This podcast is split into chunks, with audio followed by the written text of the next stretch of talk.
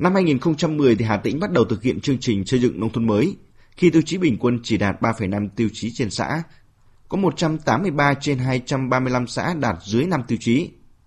Cũng từ đây một chương trình lớn với nhiều phong trào đồng loạt diễn ra hầu khắp ở các làng quê Hà Tĩnh, như phong trào hiến đất mở đường, ngày thứ Bảy Chủ nhật về xây dựng nông thôn mới.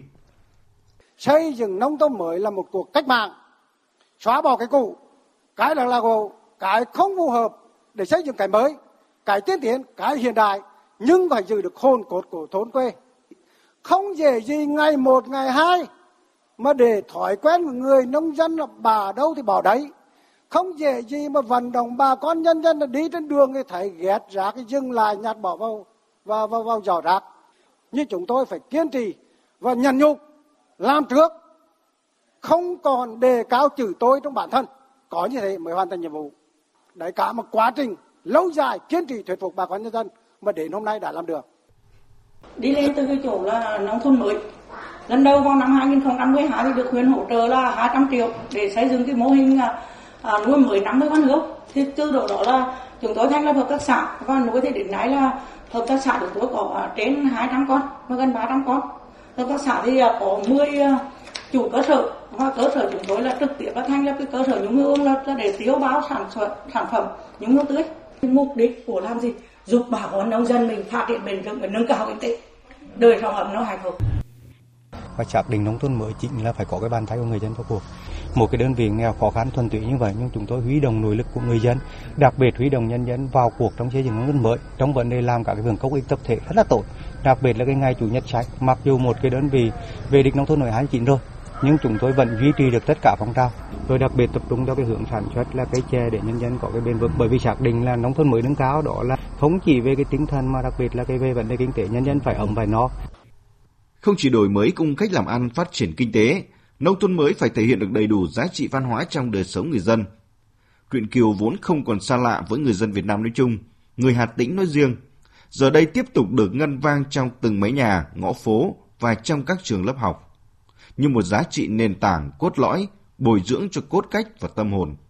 Như cách nghĩ đầy thuyết phục của ông Nguyễn Hải Nam, Phó trưởng ban dân vận tỉnh ủy Hà Tĩnh, đó là tạo ra giá trị mềm, giá trị văn hóa trong lòng dân, gây dựng niềm tin động lực, sự tự hào về văn hóa truyền thống của quê hương. Từ niềm tin đó sẽ truyền thể thành khát vọng xây dựng quê hương giàu đẹp, bản sắc và được cụ thể hóa bằng những việc làm trong xây dựng nông thôn mới. Chúng tôi đã có một cái hướng đi cũng tương đối riêng một tí những cái giá trị văn học, phi vật thể, nó là hồn cốt của dân tộc. Mà muốn bảo tồn phát huy được thì chỉ thông qua con đường nhân dân. Bảo tồn, phát huy, được họ yêu thích, được họ trân trọng, được họ giữ gìn và phát huy.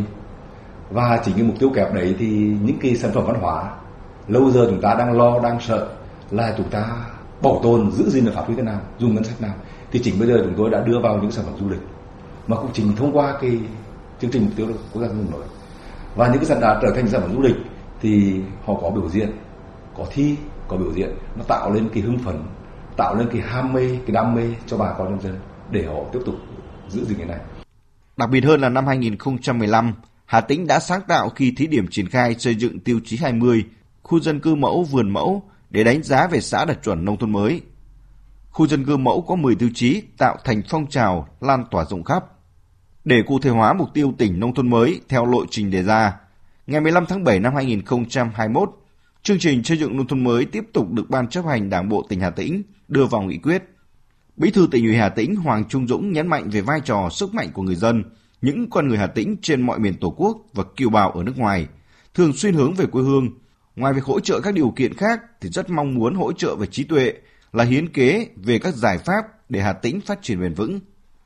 Chúng tôi cũng đặt kỳ vọng rất cao đó là con người Hà Tĩnh ở mọi miền Tổ quốc cũng như kiều bào ở nước ngoài sẽ luôn xem cái sự phát triển của tỉnh một phần đóng góp công sức của mình.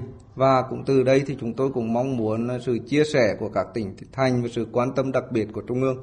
Bởi vì Hà Tĩnh có những cái điều kiện mà nếu không có sự quan tâm của trung ương, nếu không có sự chia sẻ của các cái bộ ngành và chia sẻ của các tỉnh thành thì rõ ràng sẽ có những cái khó khăn và đối với Đảng bộ Nhân dân Hà Tĩnh thì chúng tôi sẽ nỗ lực hết mình để biến nghị quyết Đại hội Đảng toàn quốc lần thứ 13 thành hiện thực. Nông thôn mới ít nhiều đã đem lại sự tươi sáng ở mỗi làng quê Hà Tĩnh. Người dân là chủ thể, sức mạnh và hưởng thụ từ chương trình ý nghĩa này cả vật chất, tinh thần. Đến tháng 9 năm 2022, có 9 trên 13 huyện, thành phố, thị xã trên địa bàn tỉnh Hà Tĩnh đạt chuẩn nông thôn mới. 177 trên 181 xã đạt chuẩn, 50 trên 181 xã đạt chuẩn nâng cao, 7 trên 181 xã đạt chuẩn kiểu mẫu, 914 khu dân cư nông thôn mới kiểu mẫu.